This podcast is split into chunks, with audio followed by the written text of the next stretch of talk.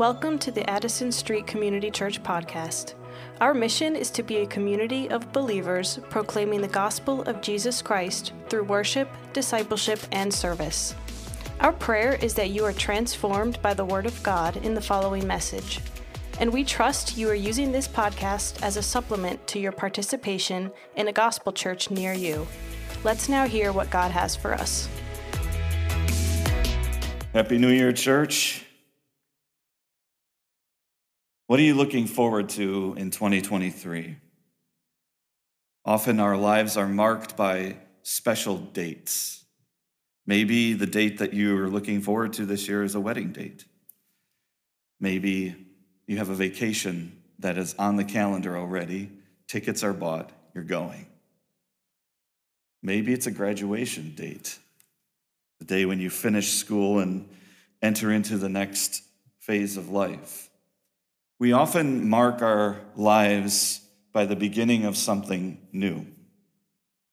And today I want us to be reminded not of a new concept, but of a, of a day, a day that we've been singing about today already in our service.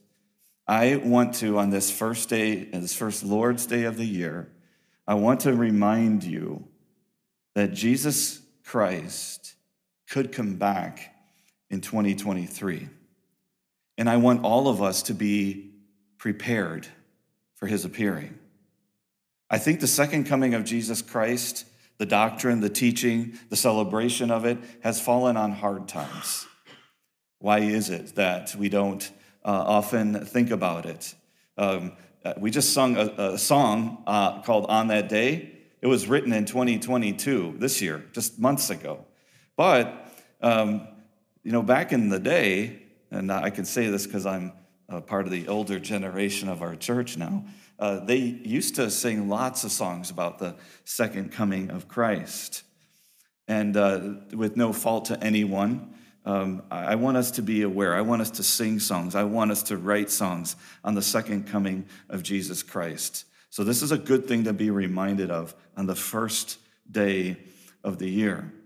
Now, you might in your mind think, yeah, I believe that. I believe that Jesus Christ is coming back. I believe that just as much as I believe he came as at Christmas time. But you if you tease that out, you probably are hard pressed to know what does, what does that look like? When you think about heaven, what does that mean? This past uh, week, we were with some friends, um, one of whom unfortunately lost her father early um, to COVID, a perfectly healthy man who died a year ago uh, from COVID. As they were processing that, they were processing, well, he's in heaven. He's happier, he's better, um, he's healed. But they, they, they said, they confessed that it doesn't seem real. Does heaven seem real to you? Is heaven something that you dwell on? Well, if it isn't, I am here to get you in that mind space today. We're going to be looking at the book of First John. If you have a Bible, please turn to the book of First John, chapter 2. We're going to look at the end of chapter 2, going into chapter 3. All we're looking at is five verses of Holy Scripture today.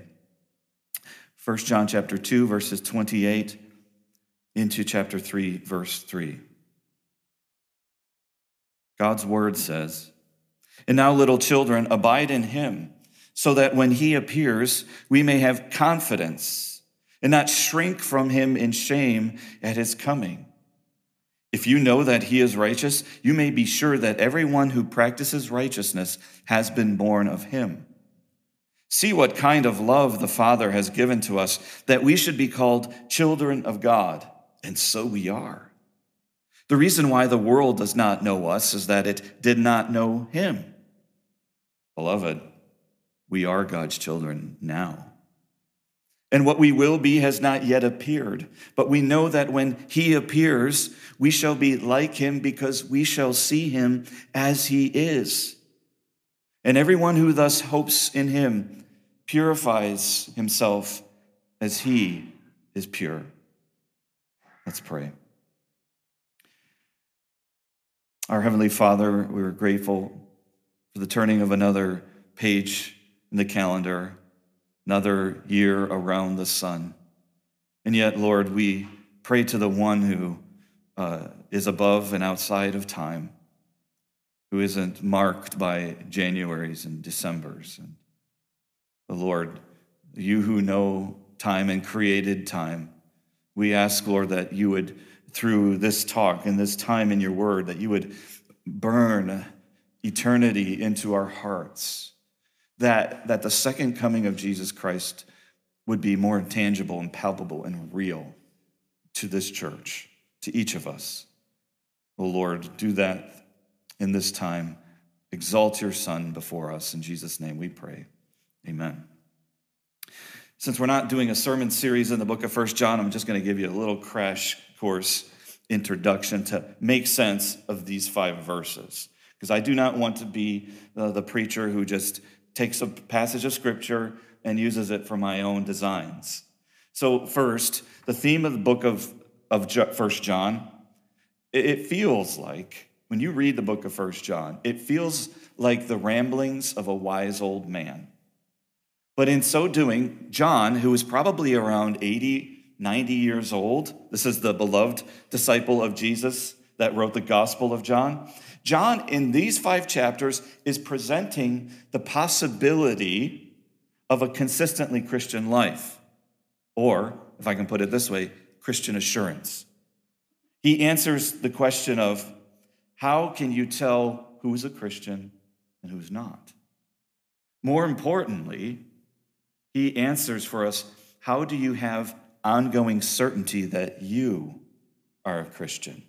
If the Gospel of John was written for the purpose that you may believe, the letter of First John is written so that you may know. He's telling you that you can know that you are a Christian and that you generally can tell who's a Christian or not. In chapter 2, verse 18, John drops this line. He says, Children, it is the last hour. Remember, he's an old guy and he can address his his readers as children. It is the last hour. John writes with a perspective of time that we should all embrace. Basically, John is saying, We are in the 11th hour. The clock has struck 11, and it's moving towards 12. It's important for us to realize that we are today, right now, in the last hour. Okay? And for John, and it should be for us, it's less important about when the clock strikes 12 than it is what's happening now. We can't tell. Jesus himself said, There is God, I'm going to come back, but I don't even know the time or the date. Jesus is coming back, but we don't know when. We can be certain that he is coming back. And this, these few verses Help us get ready for that unknown date and that unknown, yet to be seen reality. John told his readers, We're in the last days. Now, friends, if John, who wrote this in about 80 AD 80, said, We're in the last days, okay? We're in the last days today just as much. It's not just because of the progress and the evolution of technologies that we're more in the last days than when John was, oh, those poor primitive ancients, you know, who didn't have all the conveniences that we do. Uh, no, John is saying, like, God who transcends time, the way he looks at time is the way I want you to look at time. And the fact of the matter is, is for 2,000 years since the canon of Scripture was closed, since the Bible was finished being written, we have been in that last day. It is that last day from the time that Jesus ascended into heaven to the time that he returns. It is the last hour or the last days. So, John's theme is Christian assurance. John's timing is, is about the last day, how to live in and for the last days. And then he says there's some tests. How do you know you're a Christian? John wants us to keep in mind that there are certain cycles or, or, or series of tests that you can tell and have certainty of your place in Christ. There are a series of moral, uh, doctrinal, and social tests for those who are professing Christians to apply to themselves for their own assurance. So I know that not everyone here is always fully assured of Jesus and their, your faith, does it not? Your faith wavers. Sometimes it feels really strong. Sometimes it feels real weak. And maybe at those points when you're weak, you think, man, how, how do I know? Am I really a Christian? This book is for you, and this talk is for you. So I'm just going to run you through these examples of these tests. First, there's the moral test. Basically, this answers the question Do you obey? Look at chapter 2, verses 3 to 6, just as an example. So you're in the end of John 2, look at the beginning of John chapter 2, and I'll point this out. He says, And by this we know that we have come to know him, that's Jesus, if we keep his commandments. Here's the test Whoever says, I know him, but does not keep his commandments, is a liar, and the truth is not in him.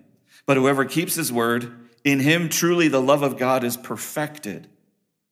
By this we know that we are in him. Whoever says he abides in him, and Jesus, ought to walk in the same way in which he walked. That is the moral test. Do you obey God's word? Then there's a social test that you see throughout. And we can see an example of this just a couple verses ahead in verses 9 through 11. When John says, Whoever says he is in the light and hates his brother is still in darkness. Whoever loves his brother abides in the light, and in him there is no cause for stumbling. But whoever hates his brother is in the darkness and walks in the darkness and does not know where he is going because the darkness has blinded his eyes. In other words, how do you know you're a Christian? Are you marked by love or more by hatred, contempt? These, this is the social test. Do you love? And then the final kind of test that you th- see throughout First John is doctrinal. In other words, this answers the question Do you believe?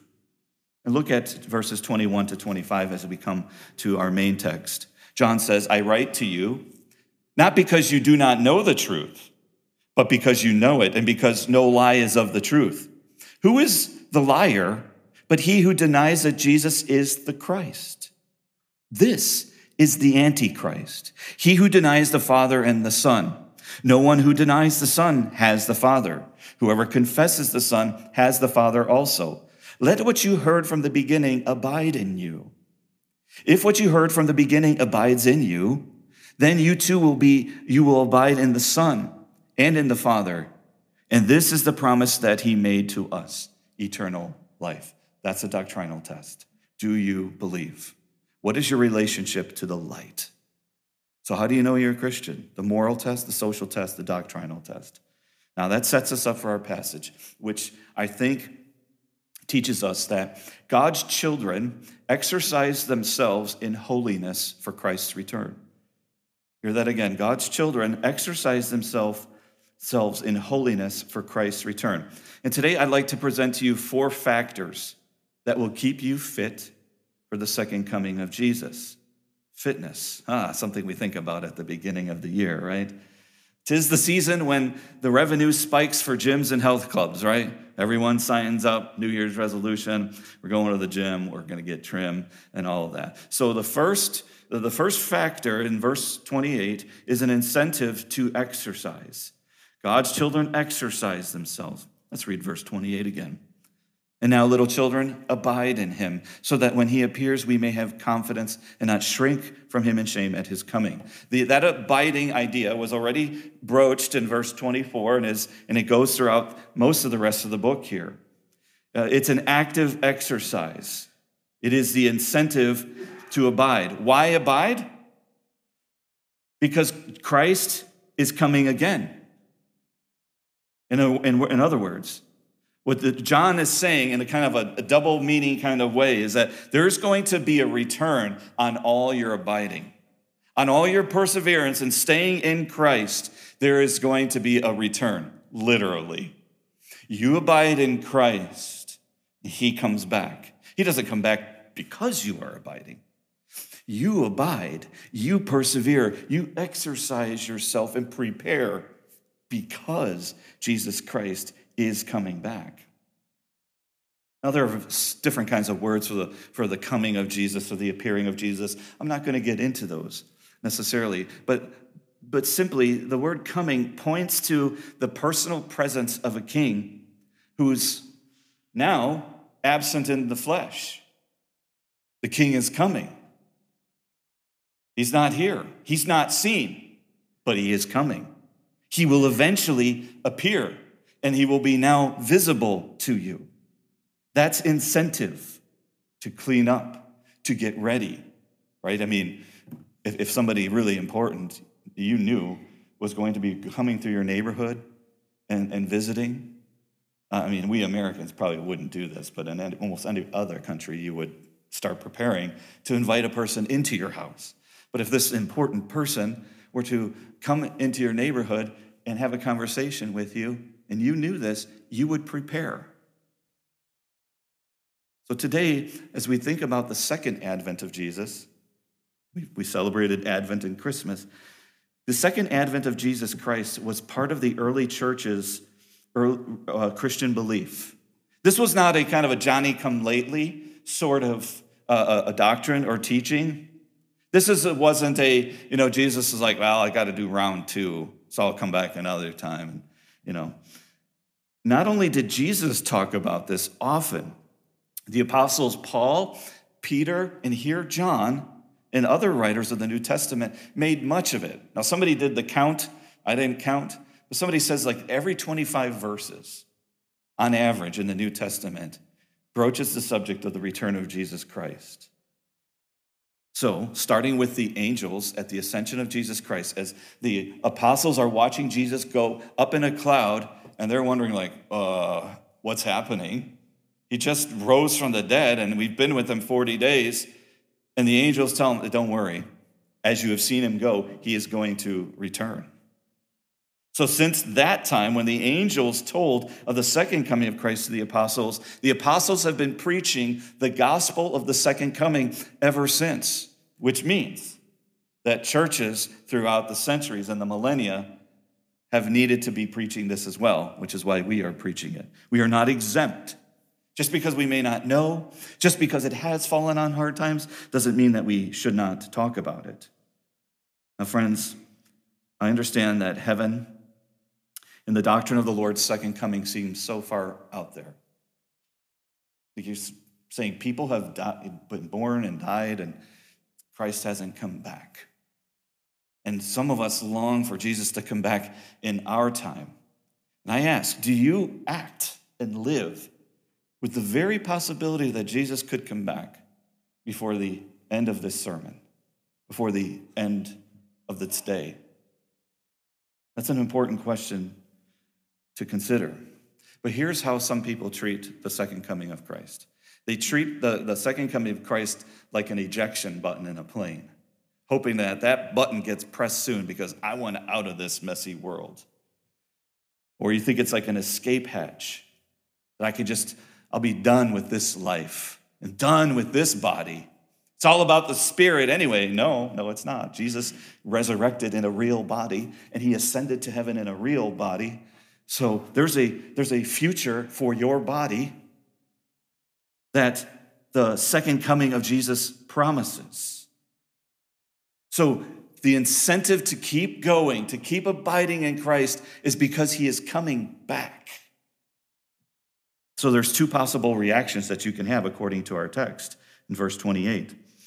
One reaction is confidence. Why abide in Christ? So that when he appears, we may have confidence and not shrink in shame at his coming. What is confidence?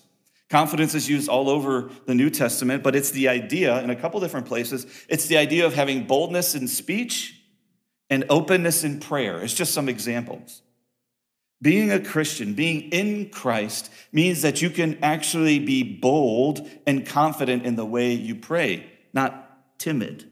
Like, well, I guess I'll just chalk up a few things and ask God. I'll maybe ask for a little bit and you know see see what happens don't want to you know don't want to really you know intrude on god and as if god was you know private and to be bothered confidence is a posture carried because of certain because of certainties. You can be confident. This is a godly kind of confidence.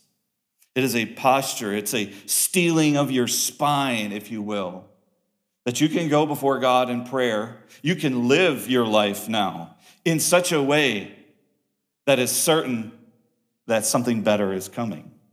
This is why John writes. He writes for our joy, as he says at the beginning of the book.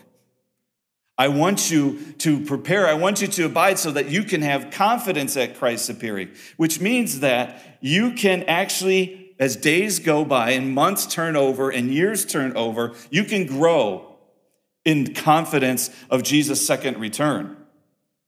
John writes to all believers that every year that turns, that changes over, should grow and boost your confidence so that you may not shrink in shame. Now, what's this idea of shame? Shame, as John uses it, is the utter disgrace of a sinner or of God's enemy when they're exposed. Jesus compared this concept when he gave one of his parables. One of Jesus' parables was the parable of a king who threw a wedding feast for his son in Matthew 22. And he said, Go and tell people, invite them to come. And apparently, when you come to these ancient Near Eastern weddings, you wear a certain kind of uh, appropriate garment. Well, as the king is, is going into the banquet hall to see all the different guests that have come, he notices that there's one person there who is not dressed like the rest. And of course, that person knows. How did that person sneak in? And Jesus says in there, that when the king came in to look at the guests, he saw that there was a man who had no wedding garment. And he said to him, Friend, how did you get in here without a wedding garment? And he was speechless. That is the kind of shame that not having an answer, knowing that I don't belong. And John is writing to you so that you are not caught off guard that you are prepared, that you won't be shamed at the second coming of Jesus Christ. John is writing for your joy, and he's writing to help you avoid God's end times displeasure. Is this not God's going to come back and everyone's going to go to heaven? The Bible does not teach that, friends. There will be a parting of the just and the unjust at the coming of Christ. And John is helping you to prepare and anticipate that with joy and not shrink at shame at his coming. This is not merely like, well, what would Jesus do? Like, if Jesus found you doing what you're doing, would you, would you be embarrassed? Certainly there's some truth to that. What are, whatever you're doing, would Jesus approve of? This is not just that, what you're doing in the moment of Christ coming back. But do you grow in confidence in his return? The second factor that we must exercise ourselves in in verse uh, 29 is the birth of righteousness. The birth of righteousness. And he says here, if you know that he, that is Christ, is righteous, you may be sure that everyone who practices righteousness has been born of him. One scholar by the name of Bob Yarbrough says, Abide means that they are upholding the heritage. So to be righteous is not to like make up your own righteousness, but it's to carry on the family righteousness the kind of righteousness that was birthed from another. And he talks here about a knowledge. If you know, man, that word is all over First John. If you know that he is righteous, you may be sure. This is the knowledge of the one who is the source of righteousness. This is talking about the very righteousness of Jesus Christ. And because Jesus is pure and righteous, and because he's coming again, you should rigorously practice his presence now. You want to get ready for the day that you will see Jesus Christ face to face? Practice living like it now. You may say, Yes, I know I'm a Christian. You may even say, I am justified. And you might understand the great and glorious doctrines of grace and the salvation that we have that we have a righteousness that is not our own. We don't get to heaven with 1% of our righteousness and 99% His. No, it is all His. And He says here, you may be sure that everyone who practices righteousness has been born of him. In other words, the birth of Jesus Christ as a human, God man, God becoming man, is the birth of righteousness, true righteousness on the earth. And in his leaving and his ascension back into heaven, he makes possible righteousness for us. If you know that he is righteousness, if you know that Jesus is the source of all righteousness, you can be sure that everyone who continues upholding the family heritage is born of him. You can be sure that you're Christ's child. John Stott puts it this way. The late preacher in London said this that the proof of being a Christian isn't mere orthodoxy, but righteous conduct as well. In other words, it's not about heaping up knowledge, it's about your knowledge matching your conduct. Does your knowledge of God and Jesus and the Bible and God being light, does that actually impact the way that you live? It's not enough just to have right belief. And the way that you exercise right belief is in, in the one who is righteous. You have no righteousness, you have no ability to act Christianly, to be good outside of Jesus Christ. You need to be born of God. This kind of reminds you of that conversation Jesus had in John chapter 3 with Nicodemus when he was just befuddled by the fact that Jesus says, unless you're born again, you cannot see the kingdom of God. This is the same idea here. Unless you are born of the righteousness of Christ, there's no chance that you will, see, you will have a future in heaven. The third factor that fits us for heaven then is in verse 1 of chapter 3, and this is what I would call an otherworldly love. See what kind of love the Father has given to us that we should be called children of God. And so we are. That's what it says. What John is telling, he says it basically like this He says, Take it on the word of an old man. Being God's child isn't just a warm, fuzzy title for all human beings. It's an actuality, it's a real relationship. John is often noted as the apostle of love. John is the one writer in the New Testament who writes more about love than any other writer in the New Testament. And this book in particular, five chapters, has more mentions of love, whether it's a verb or as a noun, than even his gospel or any of the other books. So, this is an important part of understanding what it means of being God's child and, and abiding in him and preparing for the second coming of Christ. You know what? To be loved by God has everything to do with the second coming of Jesus Christ. Take it from the apostle who laid and rested in his very bosom at that Last Supper. This is interesting language. See what kind of love.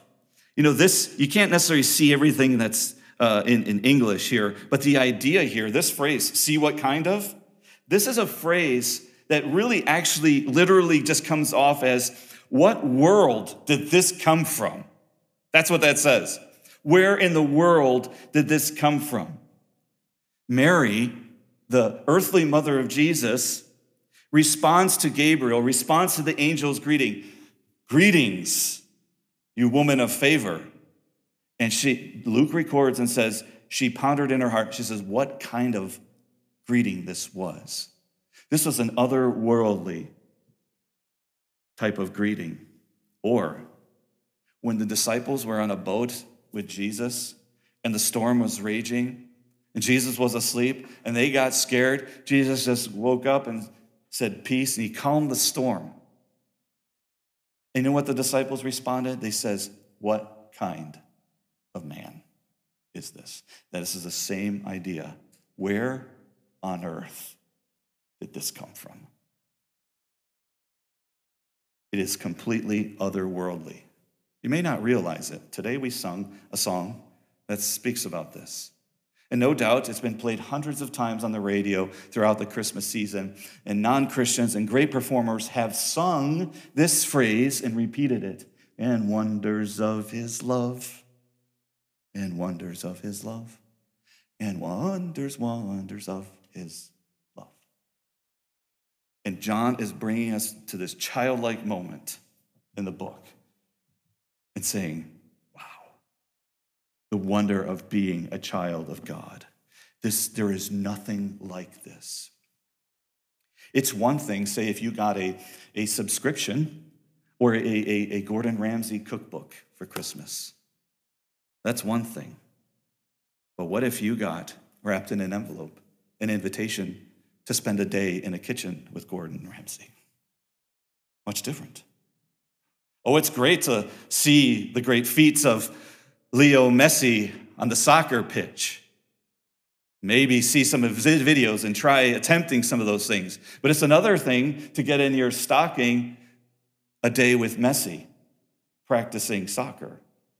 Or perhaps you like to write and you're trying your, ha- your hand hard at writing well. And maybe you were gifted a course on YouTube to have a writing class. But it's another thing to say being invited to spend a month with Malcolm Gladwell, a great writer in America, and study writing with him. People whose talents seem like otherworldly. And John here is illustrating that to be loved by God the Heavenly Father is unlike any love in this world. Think about it, friends. Your mom, your dad, your husband, your wife, your grandma, your grandpa, your brother, your sister. Their love, let's say it was a good kind of love, is nothing like the love of God the Father. To be loved by God the Father is easily exchanged and eclipses all human loves. In fact, to be loved by God is the most comforting thing when you know that all the loves in this world that have disappointed you and maybe even shattered you and broken you and disappointed you and left you listless and underwhelmed, you can still be held by the fact that there is a real Father person in heaven that loves you. You ever see these videos on social media? They get, they get me every time. It's, it's this, it shows this, this father or this mother walking down the hall into a classroom in a school. They're a military parent. Their kids don't know. Kids are carrying on with life. And all of a sudden, dad walks into the room, and little daughter doesn't know what's going on until somebody points. And as soon as she sees dad, what does she do? She runs up into his arms. Though that is a small picture of what of the reality of what it means to be a daughter of God, to be a son of God. Now, I can't do this justice, friends. I can't, I can't tell you how good this love is except through me experiencing it and telling you what the Bible says about it. But I'll tell you this what John says in the last part of verse one, he says, Now, the reason why the world does not know us is that it did not know him. He's given you a little hint here for why other people in the world don't get you as a Christian. The actuality, the realness, if you can put it that way, of your relationship to God is something that the world does not get. In other words, people who are begotten of God the Father abide in his teachings and abide in a love that is out of this world. He who first loved us cannot be loved or understood by the people of this world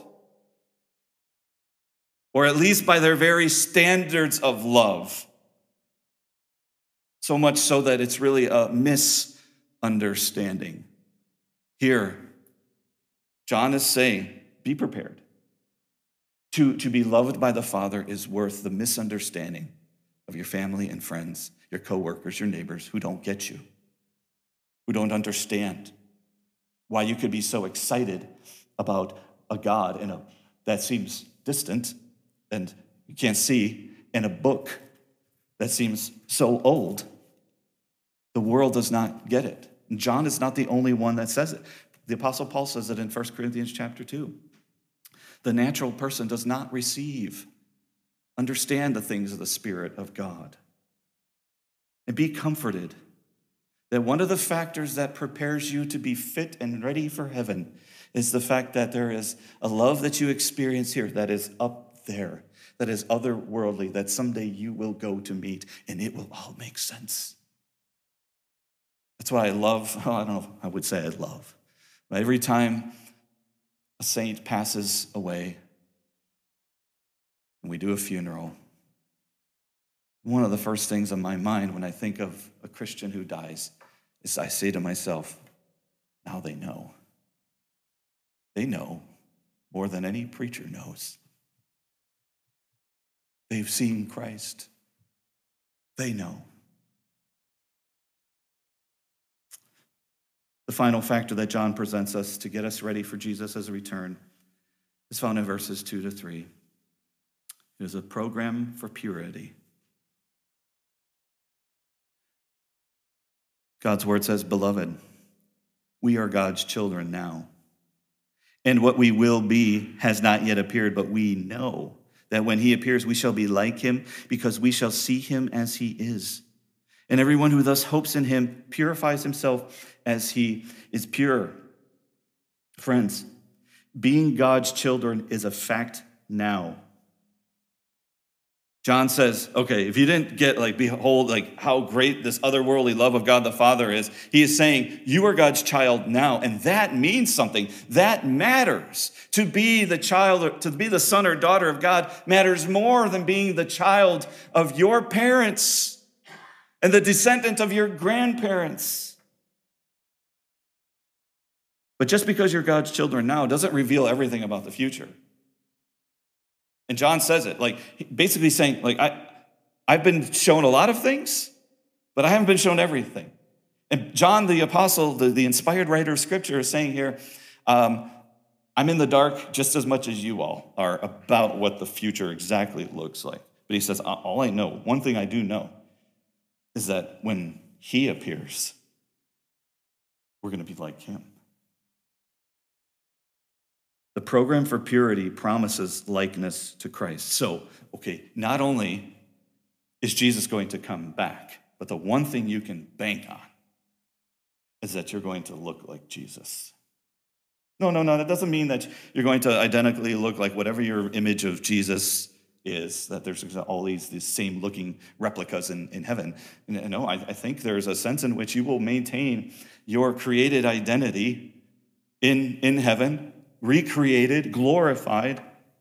But this kind of change and this kind of transformation is something that will change you from within and radiate from you. You will not get in heaven and be in heaven not radiating like Jesus. And this is something we hope for. Again, I can't tell you exactly what it looks like. We don't have it in Scripture, but do you believe it? And this is something we hope for. That's why he says, everyone who has, who thus hopes in him. Friends, I say it many times from, from this pulpit that the best thing about heaven is not some streets of gold and, you know, get, meeting up with relatives or, or friends. Certainly, those are nice things. Or being freed from the presence of sin, the best thing about heaven is Jesus. And I think Jesus understands, and John understands that for a pastor or a preacher to say that doesn't just hit you like, oh, yeah, let's party. It, it, when you hear that, you think, yeah, yeah, I believe that. But you're probably, if you're anything like me, you're probably thinking, all right, but that doesn't seem real. It doesn't seem as exciting. Like, yeah, the best thing about heaven is Jesus. Okay, good. But God is so understanding of you. He loves you so much. And He is giving you a program now. And he talks about the hope that is that you have. Everyone who thus hopes in him purifies himself as he is pure. Friends, what is hope? It's so hard to define. I don't have a great answer, but I'll, I'll, I'll say it this way that hope is a spillover effect into the present of something that is yet to come. It's a spillover effect. It's not something in the past, something in the future. And it, it's so good. It, it's so good. It's, it's, it's kind of oozing into your day today. Uh, the best illustration I can think of, and it's not even my own, is think of a tax refund. It is that time of the year, right? I know. Why'd you bring that up, Pastor? Well, yes, taxes are coming due, but for, for those who have a refund coming, even a nice fat one, you've submitted your taxes and you know that Uncle Sam owes you money. And that's a good feeling because you're already starting to plan how you're going to cash that refund in, how you're going to how you're going to use that, what bills you're going to clean up or what things you're going to buy or what down payments you're going to make. That is a hope that you have. It hasn't come yet, but it's affecting you now.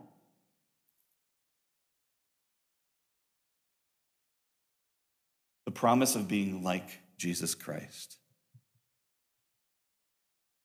I hope that is something that, uh, can I say it this way? I hope that's something that kind of messes with you.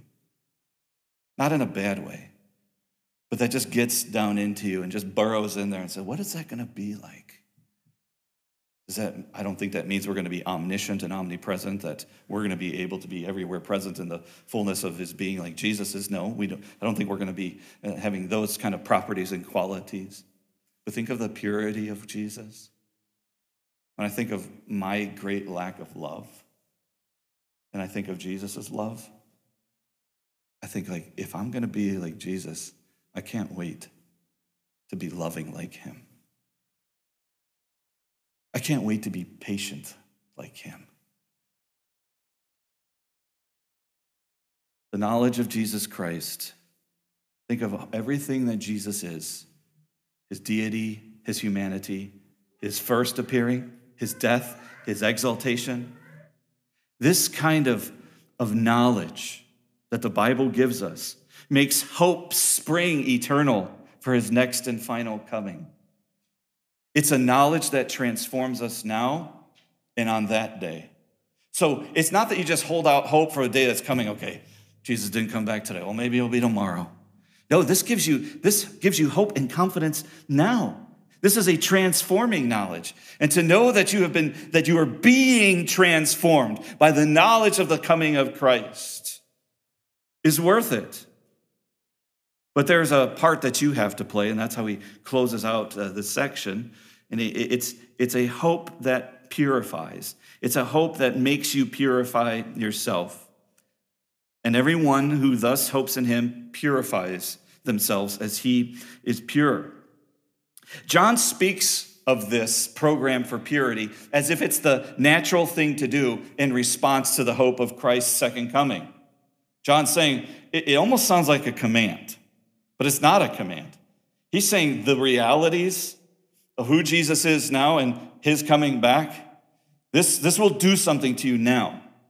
This will make you purify yourself. So, real quick, purification is a theme throughout the whole Bible. In the Old Testament, purification, especially as you see in the book of Leviticus and how it's teased out the rest of the Bible, or the rest of the Old Testament, is a, is a process of ritual acceptability. You couldn't just come any old way with any old thing into the presence of God or sacrifice. Sometimes you got dirty. You would have to sequester yourself for a time. It is a process of being ritually acceptable. That's the Old Testament. In the New Testament, I would call it as one of eschatological eagerness or fitness. To purify yourself this side of the cross, this side of Jesus fulfilling all the law for us and being perfectly righteous for us. This now means, this doesn't mean that, oh, I don't have to, I don't have to do like that in the Old Testament. That kind of legalism is, is dead with Jesus and, you know, the, the doing away with the law. No, he still wants us to get ready and to make an earnest effort. Think of in John 11, there was a Pass, the Passover feast. People would come up to Jerusalem. You know what they did? They would come a few days early. They said, Why? To purify themselves. It was part of the process of celebrating Passover. After the ascension of Christ, Acts chapter 21, the Apostle Paul, who's now pushing into different parts of the world, he comes back to Jerusalem. He's going into the temple. And before he goes into the temple, you know what he does? Paul tips his hat to the Jewish law. He purifies himself. He takes time to prepare himself to enter into a holy place. Then James chapter 4 says, Purify your hearts, you double minded. So there's a program for purity. Now, if the blood of Jesus Christ cleanses us from all sin, as chapter 1, verse 7 says, you might be thinking this question How can I add anything whiter or more pure to the blood of Jesus Christ cleansing me from all sin? How do I add to that? How can there be some kind of program for that? In other words, how can we purify something that Christ has already purified? Again, I think Dr. John Stott is helpful when he comments on this that he distinguishes between Jesus' purification from the guilt and stain of sin. No one can take care of that but the blood of Christ. But our part, when the Bible says, be holy as I am holy, or purify yourself, that means we have a role to play. Our part is to so purify ourselves as an act of war in order to challenge and break sin's power over us. Now, sin has no uh, long term power over us, but some of its power is still felt. And so we fight, we pray, we abstain, we fill things, we do things to push against the attraction of sin because sin is still somewhat a resident in us and it's out there. This is why we must purify our hearts because we all recognize that we are woefully double minded and hypocritical at times. Sometimes you have the gusto of a new year, of a new job, of a new this or that, and it, it, it, it like it gets you going. Then after a few months or something, or you're like, what happened to that energy and that passion I had before?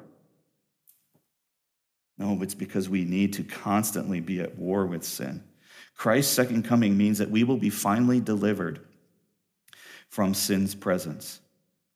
Now, by way of application, I just want to ask this question What does it look like to purify yourself?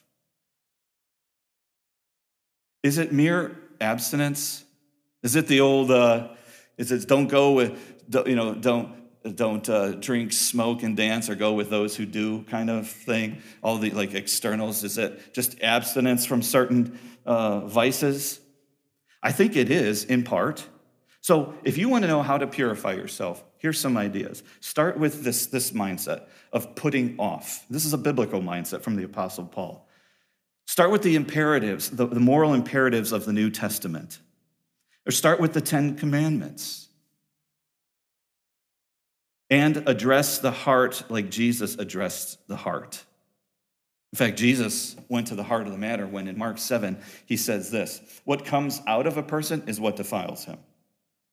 For from within, that is, out of the heart of man, come evil thoughts, sexual immorality, theft, murder, adultery, coveting, wickedness, deceit, sensuality, envy, slander, pride, foolishness.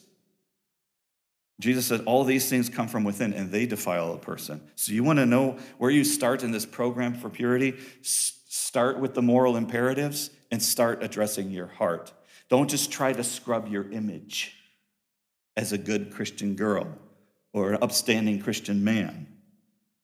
Be renewed in the spirit of your mind through God's word. If the Bible tells us that we must prepare ourselves this way, that we must abide, that means we must abide in truth. That means that there's really no preparing yourself for the second coming of Jesus Christ without continual exposure to his word. You need to be in his word. You need to be reading his word and memorizing his word and meditating on his word. That is what people who are serious about the second coming of Jesus Christ, that's what they do. It is an exercise, it is a program for purity. But you must also put on certain things. So it's not just about don't do these things, but it's also replacing them with, as Colossians says, compassionate hearts, kindness, humility, meekness, and patience, forbearance, forgiveness, and love. So don't just turn over a new leaf and say, I'm not going to smoke as much this year, or drink this much this year, or watch or binge this much, this and that this year. Those are good things, but that's not all. What are you going to replace it with? If you cut out certain hours of watching something, say, what are you going to replace it with? I appreciate how our sister led us in prayer. She mentioned the conversations that we have. You know, one way that you can get ready for heaven? Talk about it with other believers. Share, which means you're going to share some of your struggles. Some of you are not going to feel like I want to go to heaven. It's so mysterious. Or I want to really go to heaven because I'm, I'm so desperate and I'm in despair. I don't even feel like living another day of life. Well, somebody talks like that to you. We together can feel and, and go to heaven in a way in our conversation together. Conversations with the saints will prepare us for heaven. And I want to I want to encourage us to talk, talk much about heaven. Because I, I believe the, the, the, tenor of the Bible's teaching is that we, we ought to be so heavenly minded that we are of great earthly good. You've heard that phrase that, oh, she's so heavenly minded that she's of no earthly good. But that's, that's foreign to Scripture. The most heavenly minded being, human, was Jesus Christ himself. And he was obviously of the greatest earthly good. And he sent his spirit to renew that kind of spirit and that kind of a longing. So, so friends, let us go on to heaven. If we, if we are not taken there today or tomorrow or this year, we can go there in our thoughts and our words and our conversations. If you're not a Christian, I'm going to put it to you this plainly you are going to be left behind. There's coming a day when this whole thing, this world, is just going to end. You're going to be left behind. You're going to be part of those who get put into, a, a, a, into the judgment of the unjust. And I have to say this you don't have an enduring hope. You hope for things that will only kind of patch a sinking ship. You need a whole different ship. You need to change all your hopes into the one ship, Jesus. And I, I beg you, that today, that you, that you say, I, I'm putting all my eggs in his basket today. I don't know what this looks like, but I want to hope in Jesus. I want a future. I want a future that's better than what this world offers. Let's pray.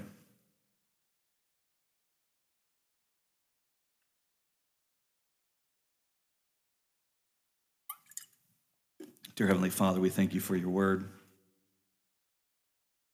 Lord, I pray that you would just massage, deep tissue, massage this into our souls. Oh, that we would long for heaven. Lord, I pray that, that if, if anyone is here who does not have the assurance of, of an eternity in Christ, of, any, of a now with Jesus and safety forever, that they wouldn't leave here today without that knowledge that hope. Lord, bolster in this congregation a great longing for the day when we will see you face to face. And may we, as we eat of this table, um, eat, eat in faith and in hope of that day. In Jesus' name we pray. Amen. Thanks for listening to the Addison Street Community Church podcast. We hope you were encouraged by God's Word, and for more info for joining us for a worship service, for taking your next steps with us, please visit asccchicago.org.